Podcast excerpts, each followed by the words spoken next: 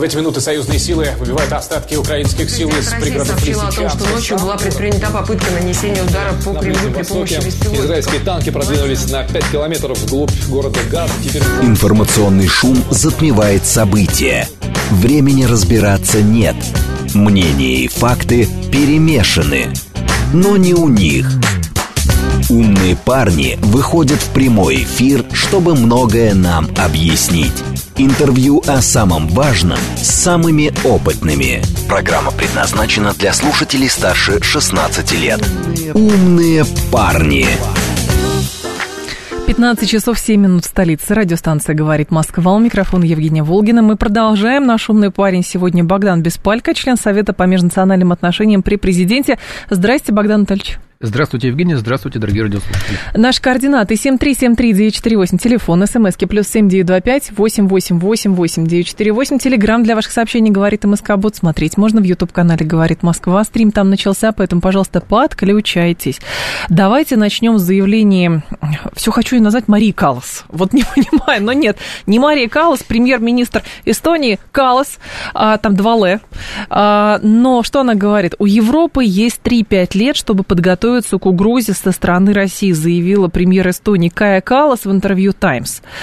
А я так понимаю, что это какая-то торговля рисками, это какая-то святая убежденность, что русские танки дойдут до Ла-Манша, потом вплавь пересекут Атлантику, и нужно им построить надежную преграду в виде Прибалтики, а, или это что-то другое, о чем они знают, а мы еще не знаем, не понимаю. Здесь много аспектов. Во-первых, Давайте. конечно же, никто из них не верит, что Россия будет нападать ни на Прибалтику, ни на Германию, ни на Францию, ни на Финляндию. Недавно один знакомый журналист, он, как все ходит в баню, как у нас в классике, каждый год, 31 декабря. Да, ходит в баню. Так так. Вот, в баню он ходил с послом одной северной страны, скандинавской. И ну, там в неофициальной обстановке, в неформальной. А посол ему сказал, да ну что вы, что вы, какие нападения. Конечно, мы в это не верим. Подобного рода заявления, они э, могут рассматриваться в нескольких аспектах, рассмотрим основные. Рассмотрим основные. Первый аспект – это аспект того, что Европу подталкивают к войне, и ряд э, представителей элиты, не эм, э, самостоятельные, которая зависима от США, которая работает, по сути, против интересов граждан собственных государств, но все равно она этот тренд уловила, и она готовит своих граждан к войне. Подобного uh-huh. рода заявления. Это ведь не только Кая Калас, это ведь, например, и министр обороны Германии Писториус – он даже не говорил, что Россия готовится нападать. Ему вообще все равно. Он просто говорит, что Германии нужно готовиться к войне с Россией. Надо вот там э, армию восстанавливать, надо контингент направлять в Прибалтику. Но они это говорят, чтобы им денег дали? Или они действительно ждут? А это второй аспект. Вот не зря, так сказать, вас хвалили все мои друзья, о чем мы говорили предварительно. Благодарю. Вы улавливаете да. все на лету. Правильно. Второй аспект – это осваивание военных бюджетов, которые будут, будут, будут раздуваться. Вот э, Аспергер, ой, господи, Аспергер, извините. Это Папергер. Ага. Да. Ну, Аспергер это у Греты Тунберг, синдром Аспергера, а я имел в виду главу Райнметаль. Он же уже руки потирает. Он уже в два раза повысил стоимость продажи 155 миллиметровых снарядов. С 1700 евро за штуку до 3500 евро за штуку. А представляете, если будут массовые военные заказы, сотни танков, бронемашин, снарядов, стрелковое оружие, форма, ну вообще вся, вообще вся линейка вот эта гигантская военная. Какие у него будут прибыля у этого Конечно. господина Папергера? Но это ведь не только он, это и американский ВПК, и вообще э, ВПК тех стран, которые может что-то производить и которые, в принципе, могут направить э, для производства против России. Здесь ключевым в ее э, вот, э, заявлении является срок 3-5 лет. Это То есть Европе способ, нужны... чтобы, да, поставить да. промышленность на рельсы да, надежные. Да. Ну, конечно, у нее на родине там промышленность э, может быть очень-очень ограниченная, там даже в военном отношении могут ну, производить что-то очень небольшое. ВМС 300 человек. Да, ну, понимаете, вся суть уже прибалтийских стран – это плацдарм. То есть, вот, скажем, в Латвии уже давно, в течение, там, не знаю, скольки, шести лет перестраивают э, инфраструктуру портов угу. для того, чтобы э, от приема гражданских судов они могли перейти к э, приему военных кораблей. Я сам это наблюдал, потому что вот перевалочные пункты российского транзита, зерна, задолго до всякой специальной военной операции они уже перестраивались под прием военных кораблей. Э, натовских, немецких, шведских, которые в НАТО тогда еще не входили, угу. но тем не менее приезжали, при, приходили с дружескими визитами, американских и всех остальных. То есть они уже изначально готовились к войне. Э, железные дороги в странах Балтии перестраивали. Раньше они шли из Москвы, из центра, к столицам этих республик, а сейчас их перестраивают вдоль побережья, чтобы было проще перебрасывать какие-либо воинские контингенты. То есть да. высадили там в Литве и быстро по железной дороге перебросили их, допустим, угу. в Эстонию. Так что да, Европа готовится к войне, и несмотря на миролюбивые, в кавычках, заявления главы МИД Швейцарии, эта возможность для Европы еще не закрыта. Мы вот пока что находимся перед таким неопределенным сценарием. Либо Украину принудят к мирным переговорам, к заморозке конфликта и пожертвовать Зеленским ради своих целей, а, либо, соответственно, Европа будет готовиться к войне прямо непосредственно сейчас. А будут готовиться, чтобы что? Потом на Украину а, войти, на территорию Украины воевать с Россией или напасть на Россию? Но если действительно, как бы европейцы не продолжали торговать рисками и убеждать, что, соответственно, русские хотят э, всех э, сравнять с землей, этого не будет. То есть мы от них это узнаем, о чем, чего мы хотим на самом деле. Но они, значит, чему-то готовятся. Их же ВПК не случайно пытается встать на рельсы. И французы, кстати, говорили, что они в восточном направлении начинают железную дорогу восстанавливать активно. Нет, европейцы это не что-то такое сильно субъектное, которое, вот, вот, говорит, которое говорит в лице вот Брюсселя, Само, что мы, да. мы сейчас тут Россию поставим на место. Нет, это скорее стадо очень сытых, очень довольных жизнью, э, долгое время живших в мире баранов. Ну вот у них там, у некоторых из них такое бронирование есть снаружи. Их на бойню гонят европейцев. Вот а элиты... не сопротивляются?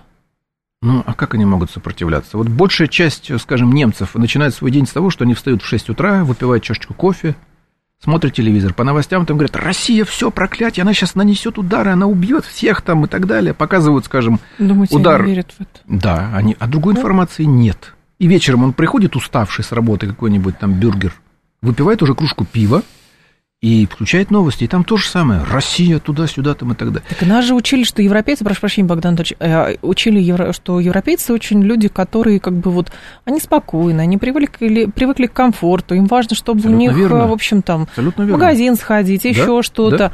Ну, политики, ладно, но среди даже политиков есть люди, ну, которые как бы не жили, но хотя бы помнят или историю читали, а, как возникла ГДР, что это было, как потом.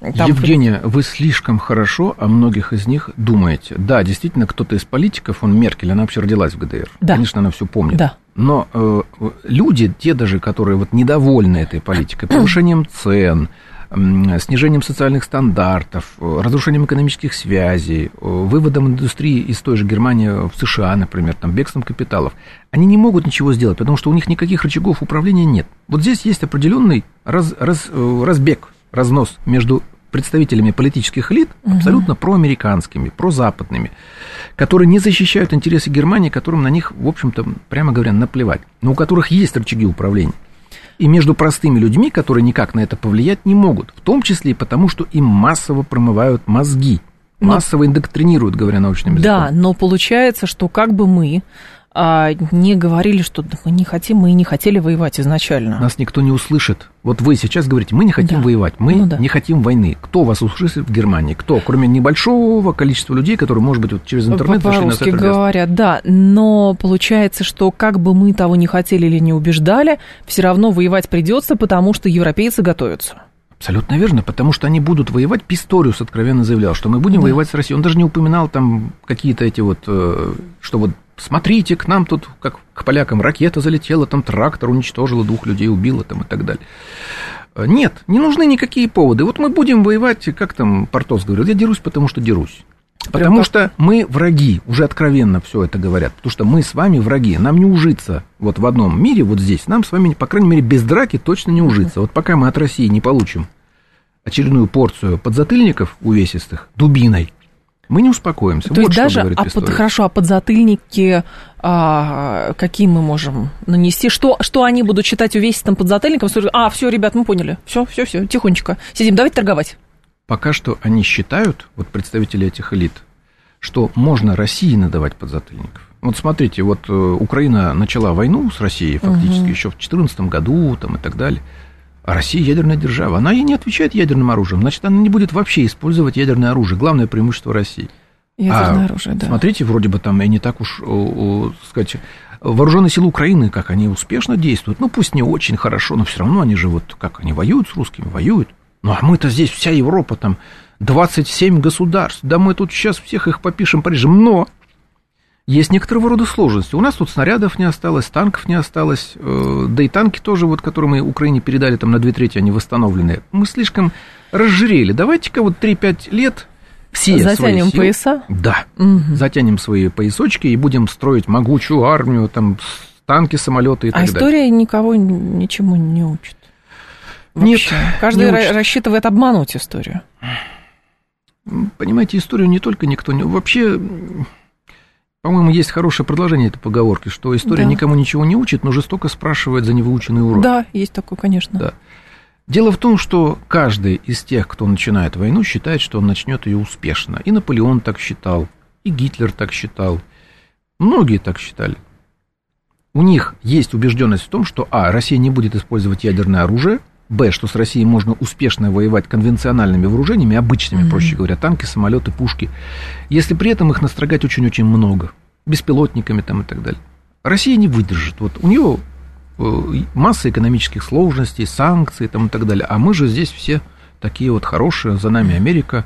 У нас есть два эмиссионных центра, один в Вашингтоне, там, условно говоря, Да. другой в Брюсселе. Мы денег напечатаем, снарядов напечатаем, все, и пойдем, так сказать, воевать. Но, Юрос говорит наш слушатель, я думаю, сценарий будет другой. Я думаю, что в 2024 году это будет попытка вывести из игры Белоруссию. Может быть, Зеленский будет требовать от Лукашенко вывести российские войска из Беларуси. Я думаю, единственное, что сдерживает расширение войны на Белоруссию, это опасение, что из Беларуси побегут беженцы в Европейский Союз. Если будет договоренность с НАТО, то может быть подход, поход на Минск или на те военные части, где размещено российское ядерное оружие. А вот Нет, я интересно, то есть бе- будут не ядерное оружие сдерживает от атаки на Беларусь, открытие второго фронта, а наличие белорусов, которые побегут из Белоруссии. Вот интересно. Вы понимаете, сейчас ничего не препятствует гражданину Беларуси уехать на работу в Европейский Со- Союз. Говорят, Я новый- диктатор Лукашенко никого не... Нет, я Все, не то говорят. Я Хорошо. нов- Новый год я встречал в Бресте. Это Да граница. Я, у меня окна Ну да. на Польшу выходили, пожалуйста. Я приходил Так. в гости к знакомым историкам. Историк сейчас работает дальнобойщиком. Что делать? В Беларуси работы немного, тем более в провинции. Эм, Кроме того, санкции, пусть они такие жесткие, как против России, но они есть. Он работает там, в Европе. Никто ему не мешает не выезжать, не устраиваться на работу, не менять эту работу там, в Европе. Пожалуйста, сейчас ничего не мешает белорусам выезжать туда. Единственное, что мешает, что к ним там относятся как к людям даже не второго, а третьего сорта. Вот особенно в Польше.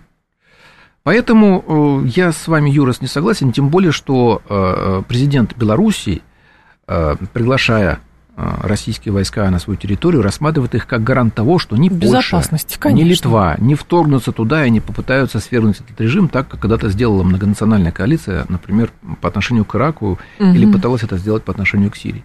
А другой слушатель говорит, они не могут не знать нашу доктрину. Если будет угроза нашей государственности или зайдут на нашу территорию, то мы используем ядерное оружие. Их жалеть, как украинцев, в конце концов, а, никто не будет, говорит Финист. Но на это, наверное, они говорят, да, мы доктрину, конечно, русских знаем, но мы сейчас хотим их спровоцировать. Помните, когда в ядерной дубины все раз, раз- размахивали? И мы скажем, вот русские какие, они ядерным оружием, все готовы мир уничтожить, и поэтому, в общем, будет для России не очень хорошо. Ну, как-то так. Надеяться Отчасти- обмануть. Отчасти доктрину. слушатель прав. Конечно, представители элит политического класса, которые управляют, они все прекрасно знают. Да. Представители транснациональных корпораций, которые тоже во многом управляют э, мировыми процессами, тоже все это знают. И э, для них целью является разрушить Россию и ее сожрать бесплатно, даже ничего не платя вот этими бумажками, которые где-то там печатаются в Вашингтоне или Брюсселе. Мгм. Сожрать это отсрочит экономический кризис, ну, лет на 20, может быть. Все наши нефть, газ, алмазы бесплатно, когда они это получат, вот они так рассчитывают. А, то есть все к Да. этому сводится. Конечно, экономический кризис. Модель-то исчерпалась уже, любая. Сейчас нет четкого понимания, куда двигаться дальше. Пределы роста, Мгм. много населения и так далее. Нужно кого-то сожрать. Вот они хотят сожрать нас, как когда-то они сожрали Советский Союз и Советский Блок. У нас, с вашей точки зрения, насколько прочный иммунитет против этого? Но сейчас-то уже он, конечно, прочный. Сейчас мы не поведемся на сказки о демократии, о том, что у нас будет рай на земле, что нас У нас много колбасы и джинсов. Все, не получится. Евгений, Как еще? Я за здоровый образ жизни, я вообще не ем колбасу. Ешьте мясо. Но вы же понимаете, я к тому веду, как говорят, да, что э, какая идеологическая составляющая помогла в том числе э, там, победить Советский Союз. А, Это это правда, это дефицит, правда. там еды, по- ну сейчас-то нет дефицита еды. Абсолютно никакого С чем нет. они заходить будут? К 90-му году только 11% товаров народного потребления из общей линейки были в продаже. Все остальные как бы отсутствовали. Был Вот. дефицит. А сейчас, все дефицита- есть. У нас э, в этом году, в 23-м, Россия стала мировым импортером мандаринов. Вот наш народ столько ест мандаринов, что он обогнал США, хотя в США мандаринам. население больше, да, Да. чем у нас.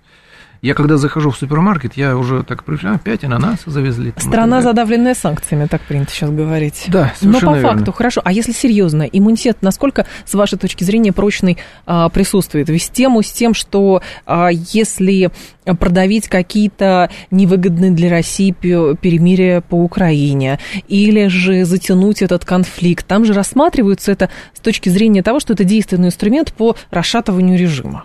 Вы понимаете, да, да, конечно. Нет, это по, по отношению к нашей стране будет применяться все из вышеперечисленного, причем Мгм. применяются даже упорно те методы, которые никакого эффекта не приносят, которые откровенно маргинализированы, как и те группы, которые их поддерживают. Так. А, Но здесь э, вот недавно же собиралась давосская аристократия, там в Давосе, Да, все они пытались... даже я тезисы Да, некоторые да, выписала. да, конечно. Вот там уже заговорили о болезни X некой, и сейчас э, вполне возможно, что будут пытаться э, управлять. Вот знаете, есть два принципа управления миром. Первый принцип – это Римская империя. Заходит римский солдат, устанавливает римское право, законы, римский военный гарнизон, и везде порядок, но порядок римский, из Рима. Малейшее восстание, всех вас порежут, все разрушат и, так сказать, назидание остальным. А есть э, управление через хаос, через разрушение.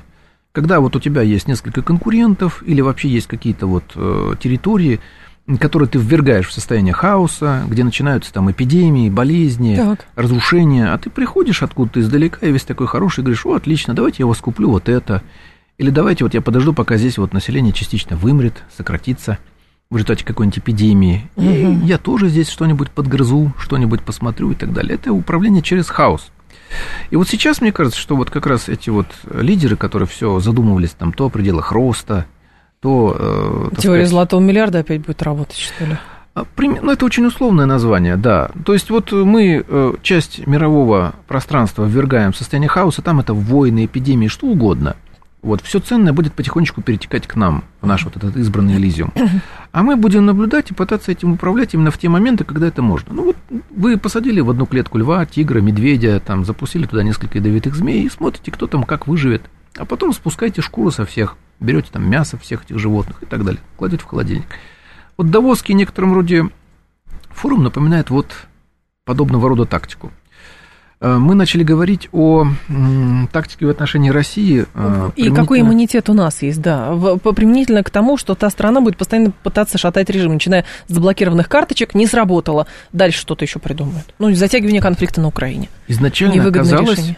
Что самое уязвимое место России это экономика. Экономика и э, санкции, которые будут против нее работать. Но оказалось, что это послужило даже стимулом для развития экономики. Во-первых, у нас есть все, что нам необходимо. У нас есть, а, самое главное, продовольствие. Да, Б, у нас есть энергия, энергоносители. вода. С, у нас есть, ну, вода, само собой. Много Мы- воды. Мы же не в зоне Сахары, да. Да. Э, Есть достаточно большой развитый промышленный потенциал, который мы еще сумели сохранить со времен Советского Союза. Вот здесь и Белоруссия как раз пригодилась, то, что там сохранил Лукашенко. А, И у нас нет полной изоляции, как бы об этом не мечтали, как бы много об этом не говорили наши противники на Западе. У нас есть с кем торговать, у нас есть через кого торговать, поэтому как, как вода, знаете, вот ей перекрыли пути, она Да. потечет, но протечет через другое место. Запретили торговать нефтью, нефть идет через другие страны. Запретили торговать алмазами, они тоже вот пошли через каких-то других посредников. Мож- Может быть, чуть менее выгодно для нас, но тем не менее, все равно они свой путь найдут. Я правильно понимаю, что все-таки наш еще как бы вариант а, устоять перед вот этой атакой а, тот, что американцы, например, кажется, что они очень сильно суетятся, очень сильно торопятся. А как бы и получается, что время-то не на их стороне. Времени на их стороне почему? Потому что наскоком России э, нанести поражение на Украине не удалось. Сейчас медленно, но верно военная инициатива переходит в наши руки.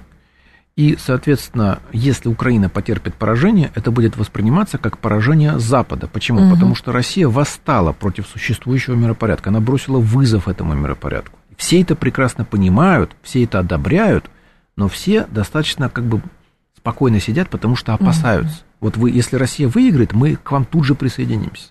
Обязательно. Думаете, Запад- они сами же присоединятся? Да, конечно, уже присоединяются. Посмотрите, БРИКС расширился. И туда Нет, я вошли- говорю про западников. Нет, я не про Запад говорю, конечно. Запад просто в этом случае может пойти на какой-то переговорный процесс, может быть, на какой-то условный компромисс. Вот как в 70-х, когда доллар вдруг потерял свое золотое содержание, вдруг наступила политика разрядки и так далее. Да. Но, к сожалению, те люди, которые стояли у руля СССР, вместо того, чтобы добить Запад, ну, большевики, как они могут говорить, настоящие большевики, о мирном сосуществовании двух систем? Есть проклятые капиталисты, есть э, мировой пролетариат, который должен их уничтожить. А мы тут говорим о каком-то мирном существовании капиталистов и пролетариев. Угу. Ну, просто та бюрократическая элита, которая жила в СССР в 70-е, она очень хорошо жила с материальной точки зрения. И ей хотелось торговать за доллары нефтью и газом и покупать себе всю ту импортную технику, тряпки. Так мы же тоже хотим торговать. У нас этого всего сейчас завались. Мы хотим торговать не потому, что э, у нас элита хочет получать себе какие-то привилегии.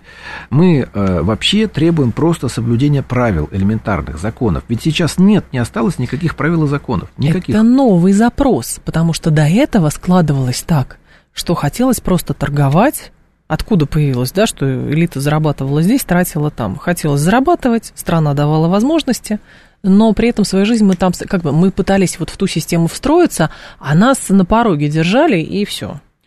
На пороге держали некоторых представителей наших элит, но дело в том, что, опять же, вот главный тезис, он не связан даже с нашими элитами, он не связан даже с элитами европейскими. Ну, посмотрите, вот европейские промышленные, немецкие промышленные элиты, они же трусливы, как не то, что как бараны. Баран, кстати, весьма опасное животное. При необходимости он может убить вообще.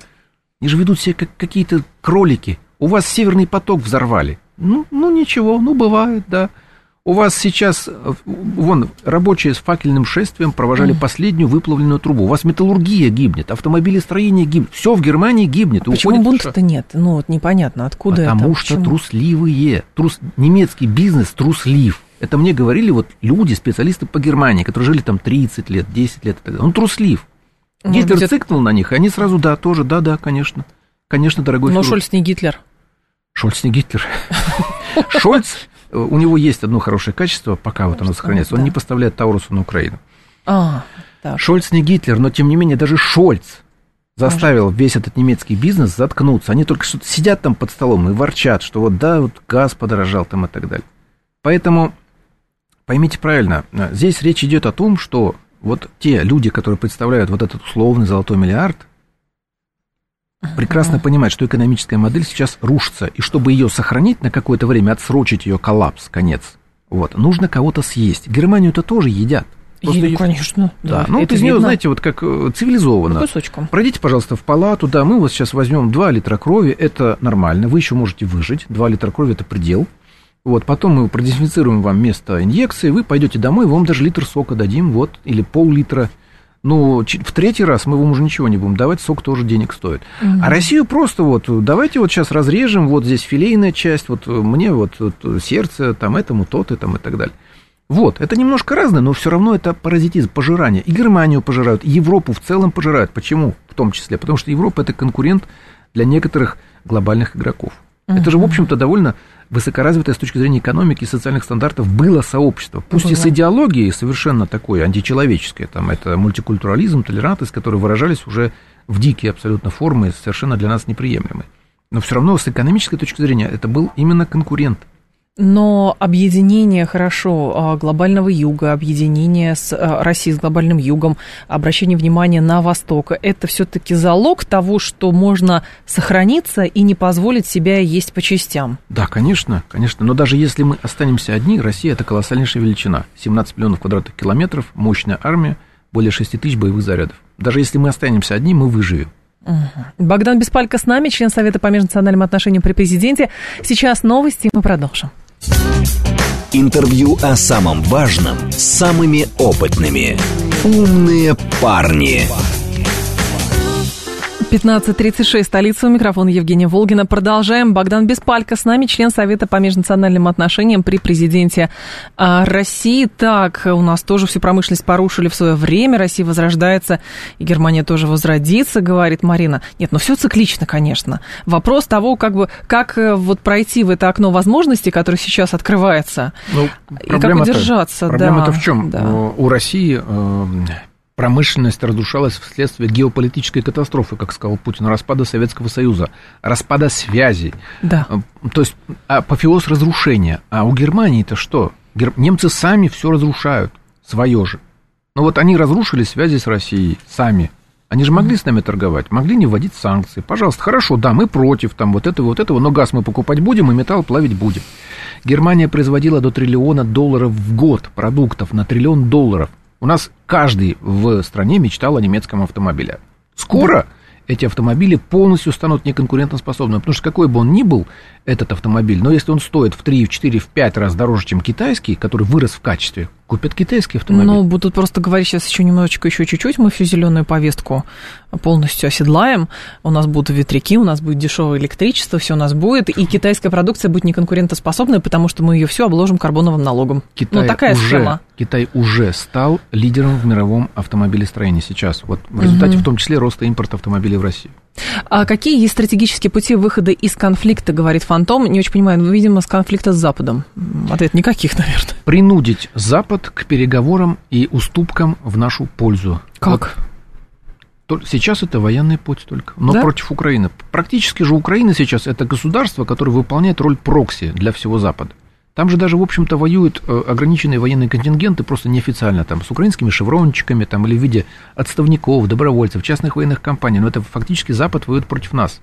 Когда мне рассказывали, что вот во время штурма Мариуполя, штурма Азовстали, там ловили переговоры, перехватывали на итальянском, Да, испанском, такое, французском, английском, турецком, даже на шведском языках. Вот, кто это там был? Это что, все люди, которые вступили в Азов, что ли, запрещенные в России? Ну, конечно, нет. Это были все их советники, офицеры, которые им помогали, осуществляли, так сказать, координацию поставки вооружения, объясняли там и так далее. Поэтому, да, вот сейчас этот прокси нужно разрушить, и после этого Запад принудить к уступкам с их стороны, с западной стороны. Для нас основополагающим фактором является безопасность, потому что мы не можем жить с пистолетом у виска. Пистолет – это Украина.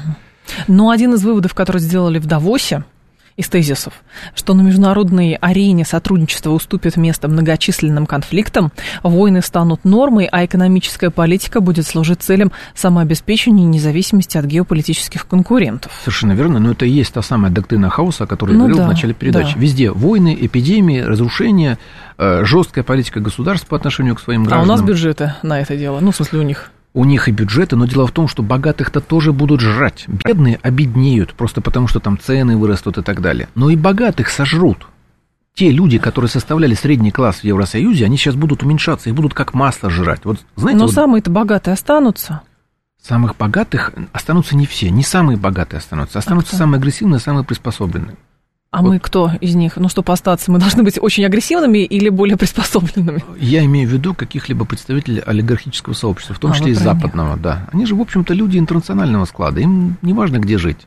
В Бельгии, в Великобритании, в Италии, на острове. Но такой интернационализм нам не нравится. А, Нам не нравится то, как э, представители вот этой интернациональной элиты ведут себя по отношению к нашей стране. Что они пытаются сделать с нашей страной, с нами. Потому что мы себя от страны не отделяем. А здесь любопытна еще такая штука, как, эм, соответственно, слушатели просят вас дать оценку хода конфликта на Украине. Почему так часто все-таки говорят, что вот-вот какие-то формулы мира предлагают, но встреча там очередная в Давосе а, не увенчалась успехом. С нашей стороны вроде бы а, как бы маломальски продвижение есть, но все боятся стратегического тупика и затягивания. На самом деле, э, заморозка, которую требуют от нас, э, причем на не совсем понятных для нас, для нас, да даже и для них, там некоторые аналитики честно признавались, скажите, а что мы можем России предложить? Ну, Вот четыре региона, которые включили уже в состав Российской Федерации, как мы можем их предлагать, если Россия так их контролирует, уже официально включила в состав своего государства? Как- Какой смысл предлагать России эти регионы? А на все остальное как бы никто не идет. Там, допустим, предложить, предложили бы нам вот Николаевскую, Одесскую областью передать. Можно было бы подумать. А при каких условиях они на это пойдут? Или пойдут ли вообще? Ну вот когда уже не останется пушечного мяса на Украине, когда уже опять, э, соответственно, будет очевидным полное поражение, в том числе и их структур, когда уже там будут в Польшу приходить не полторы тысячи гробов в год убитых вот на этой войне, а, не знаю, а 10 тысяч. И в другие страны тоже, тогда вот может быть это, этот процесс как-то То есть начнет. фронт может украинский посыпаться в тот момент, когда для, когда для европейцев а, эта а, ноша станет непосильной, потому что со стороны, как говорят, со стороны Украины, в общем, признаков того, что сыпется а, фронт или там морально сыпется, тоже нет. Ну, то есть даже если многие задаются вопросом, а доколе, но все равно этот, э, как это, продолжает система это работать. Нет, все-таки там определенные признаки есть. Во-первых, Есть. во-первых, Мгм. это достаточно большое количество людей, которые сдаются в плен. Это означ- означает отсутствие мотивации. Об этом же говорят наши военные. Они Частота Волга работает. Работает. Ну и без. Волги тоже есть определенный способ сдаться в плен. Во-вторых, это, посмотрите, вот сегодня знаменательный день, потому что сегодня, наконец, случилось то, к чему я долго призывал граждан Украины. Стрелять в военных комиссаров. Пытаются вас мобилизовать, стреляйте в них, убивайте их там, и так далее. Сегодня гражданин Украины, когда к нему постучались вот эти сотрудники ТЦК, он начал в них стрелять. Кажется, одного убил. Мобилизация. Зачем такие жесткие законы о мобилизации, когда предполагается уже э, э, людей с, с третьей категории инвалидности мобилизовывать? М, Это означает тоже кризис, кризис именно пушечного мяса. Да, там еще много людей, можно забить ими окопы, потому что даже для того, чтобы занять окоп, нужно уничтожить того, кто там находится. И солдат наш, он не знает, кто там находится, человек с синдромом Дауна или полноценная боевая единица, которую долго тренировали где-нибудь в Европе. Но, с другой стороны, если логика как раз э, европейцев в том, что нужно 2-3 года на подготовку, теоретически мобилизуя людей с третьей группы инвалидности на Украине, например, э, депортируя их из Европы, а потом отправляя на фронт, можно дотянуть теоретически или нельзя? Я могу сказать так, что сейчас для украинского руководства характерно стремление выиграть время любым путем, Мгм. вот направляя кого угодно на фронт, в том числе для Зеленского, потому что для него любая заморозка будет означать э, политическую смерть. Да, для европейцев вот э, заморозить конфликт на 2, 3, 5 лет означает подготовиться к следующей фазе конфликта с Россией, А может быть, даже военной. А для нас как? Что для нас важно сейчас сделать? Для нас важно сейчас выиграть этот конфликт в военном отношении на Украине. Если мы его выиграем, тогда мы можем навязывать уже какие-то наши условия, предлагать наши условия. Давайте договариваться хорошо, но на наших условиях. Вот как Сталин договорился с Финляндией. Изначально Сталин предлагал Финляндии просто купить у нее ряд островов и обменяться территориями, чтобы отодвинуть границу от Ленинграда. Да. Это было чисто оборонительное мероприятие. Более того, Маннергейм соглашался с этим. Но Запад настроил Финляндию против Советского Союза, и Рютти, другой лидер финский, он отказался, и в результате получилась финская война. Мгм. Да, там было много крови, она была не очень удачной для нас. Все увидели недостатки рабоче-крестьянской Красной Армии, недостатки Ее потом реформировать, техники. кстати, начали Да, чуть-чуть. Да, ну не чуть-чуть начали. Но тем не менее, р- даже после заключения перемирия Красная Армия демонстративно взяла штурмом Выборг, чтобы показать, ребята, вот теперь это перемирие уже на наших условиях, и Выборг до сих пор находится в составе Российской Федерации. Но мы же понимаем прекрасно, что демонстративно брать штурмом, например, такие стратегические города, как Одесса, Николаев, это сейчас довольно сложно. Это тоже не обойдется без, например, изыскания дополнительных резервов э, ресурсов у нас. Евгения, мы не говорим о штурме, мы говорим об уничтожении военного потенциала Украины. Мы говорим о том, чтобы он закончился, чтобы Украина как государство, как экономическая структура, политическая, перестала существовать, не могла сопротивляться. Это не обязательно нужно штурмом брать какие-то города.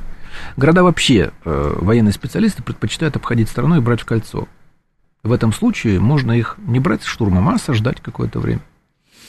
А, 7373948, телефон прямого эфира. Как территориально может выглядеть наш выигрыш? Э, Выигрыш, спрашивает слушатель. Почему-то у многих история с... Это, знаете, как, мне кажется, это все-таки навязанная вот это извне логика европейцев и американцев, что русским нужны дополнительные территории, и поэтому их выигрыш, исходя из территории. По-моему, Но нет. Территории нам для того, чтобы вот, собственно, э, не знаю, там, расселять э, излишнее население, конечно, не нужны, но Да. я согласен с вами, определенный территориальный раздел был бы полезен.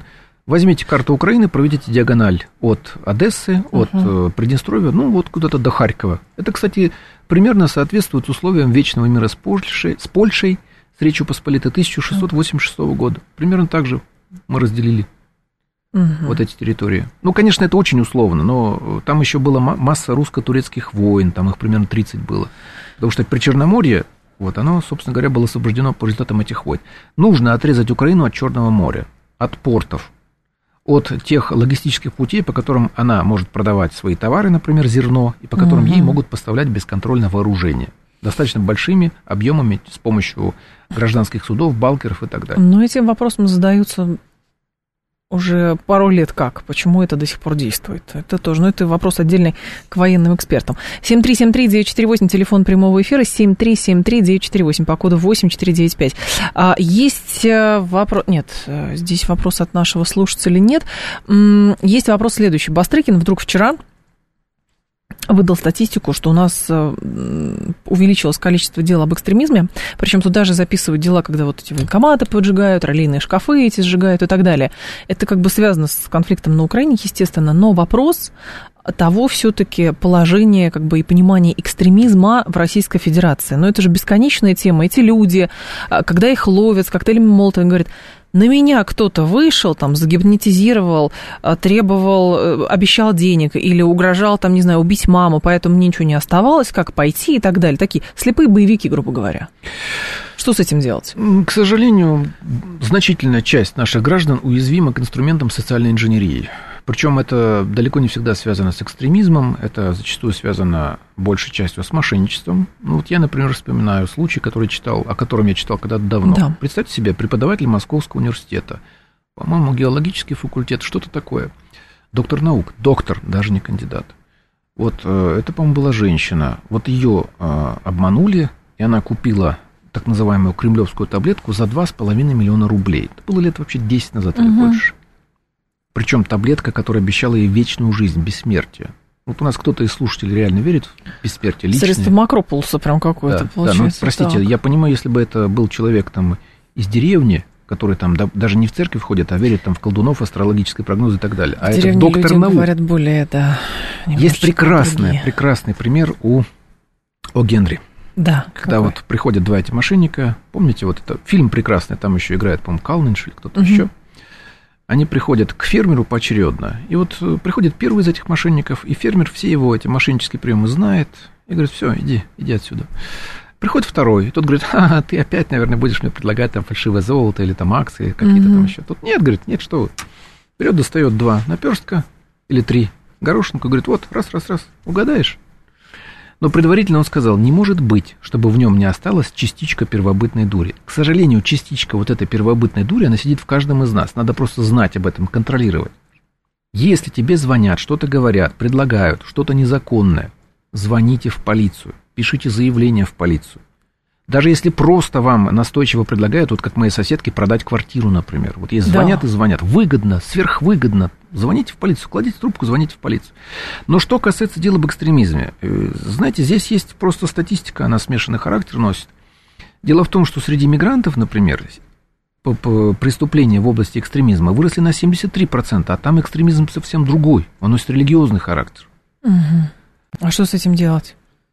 Ну, во-первых, контролировать миграционные потоки. А, здесь, в принципе, требуется вся реформация, реформация всей миграционной системы, вот, с тем, чтобы сюда, например, приезжали репатрианты, те русские, которые живут в остальных странах, республиках, государствах.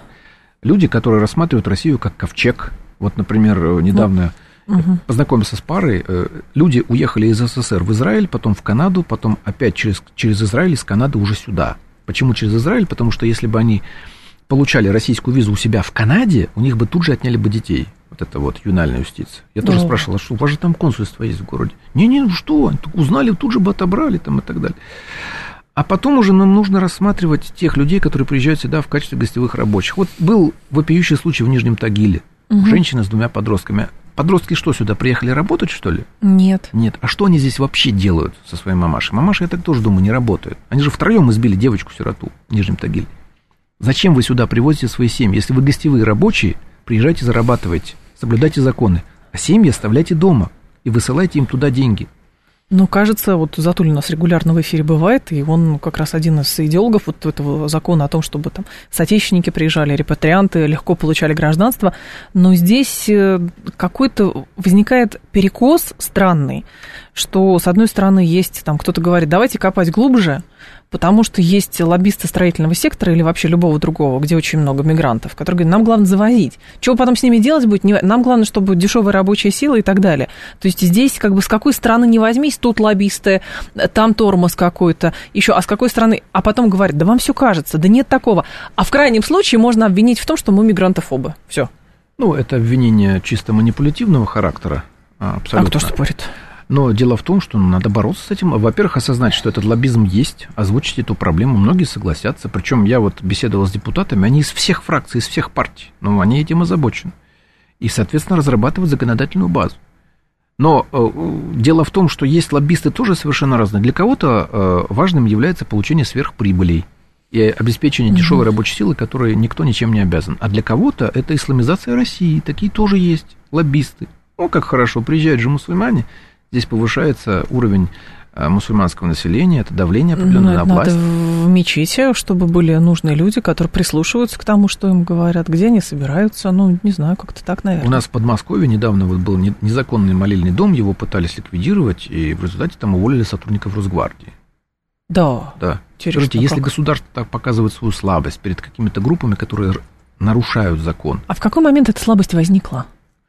Неважно. Она возникла вот недавно. Мы ее обнаружили, эту слабость. У нас по официальным опросам, по официальным опросам 43% мигрантов готовы нарушать наше законодательство, предпочитая шариатское законодательство. Вот вы хотите жить по шариату, Евгения, конкретно вы? Нет.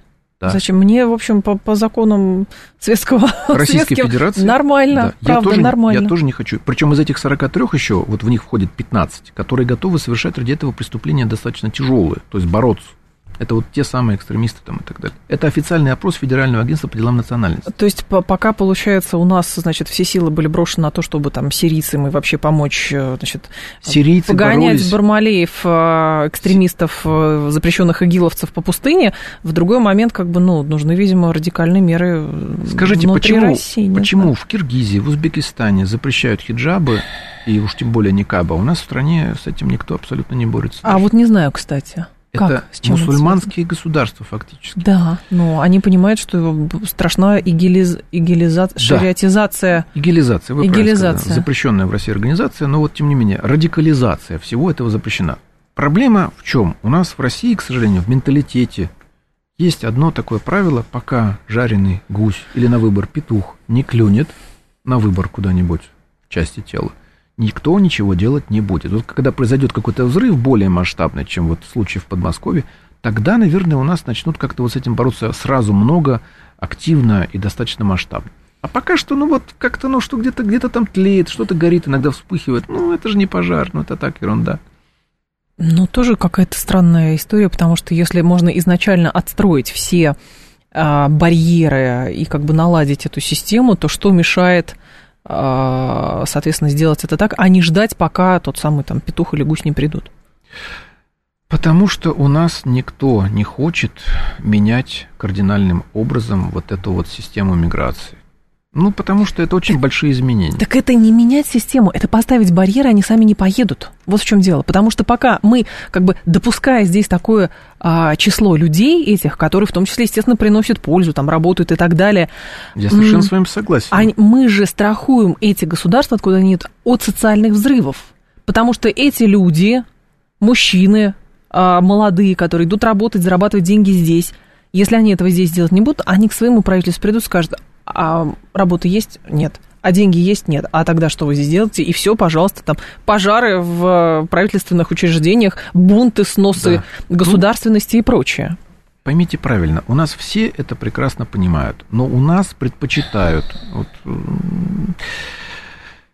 в общем, смысл очень простой. Чиновник не будет делать никаких изменений, потому что он будет бояться, что эта инициатива будет наказуема. Вот есть, есть, помните фильм «Белорусский вокзал»? Конечно.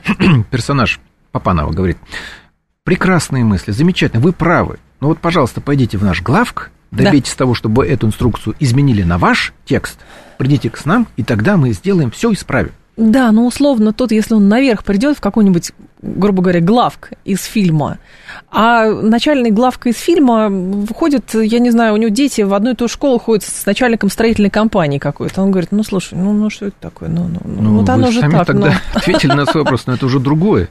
Конечно, мало кого интересует, что вот эту э, девочку там в Нижнем Тагиле, сироту причем, избили втроем, два здоровых парня и их маман еще. Они же втроем ее били, еще и ногами в живот. Где там вот все эти благородные правила шариата, ислама и так далее? Целомудрие женщины там и прочее там и так далее.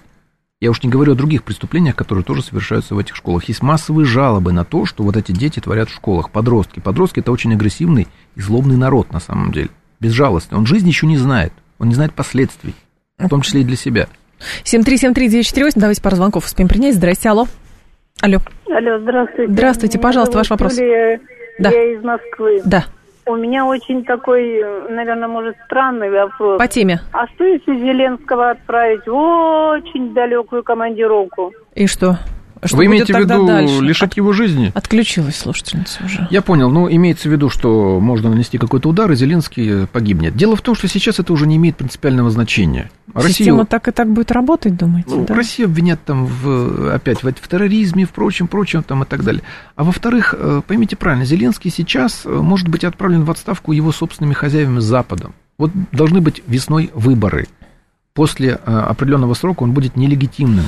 Если проводить параллели, а помните, это когда только кто-то сказал полгода назад, что нерациональная система сама будет работать, то есть даже если Зеленского ликвидировать, э, просто будет много шума, но толку никакого не будет, кто-то говорит, ну, послушайте, советское командование же не рассматривало а, как бы отсутствие логики в уничтожении ставки Гитлера во главе с самим Гитлером, потому что думали, что система тогда не сломается.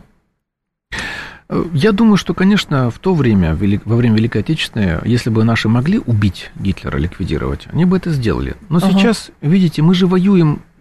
Гитлер тоже был прокси, по большому счету, но только более такой самостоятельный, более могучий, который Так. и хозяев своих немножечко обманул.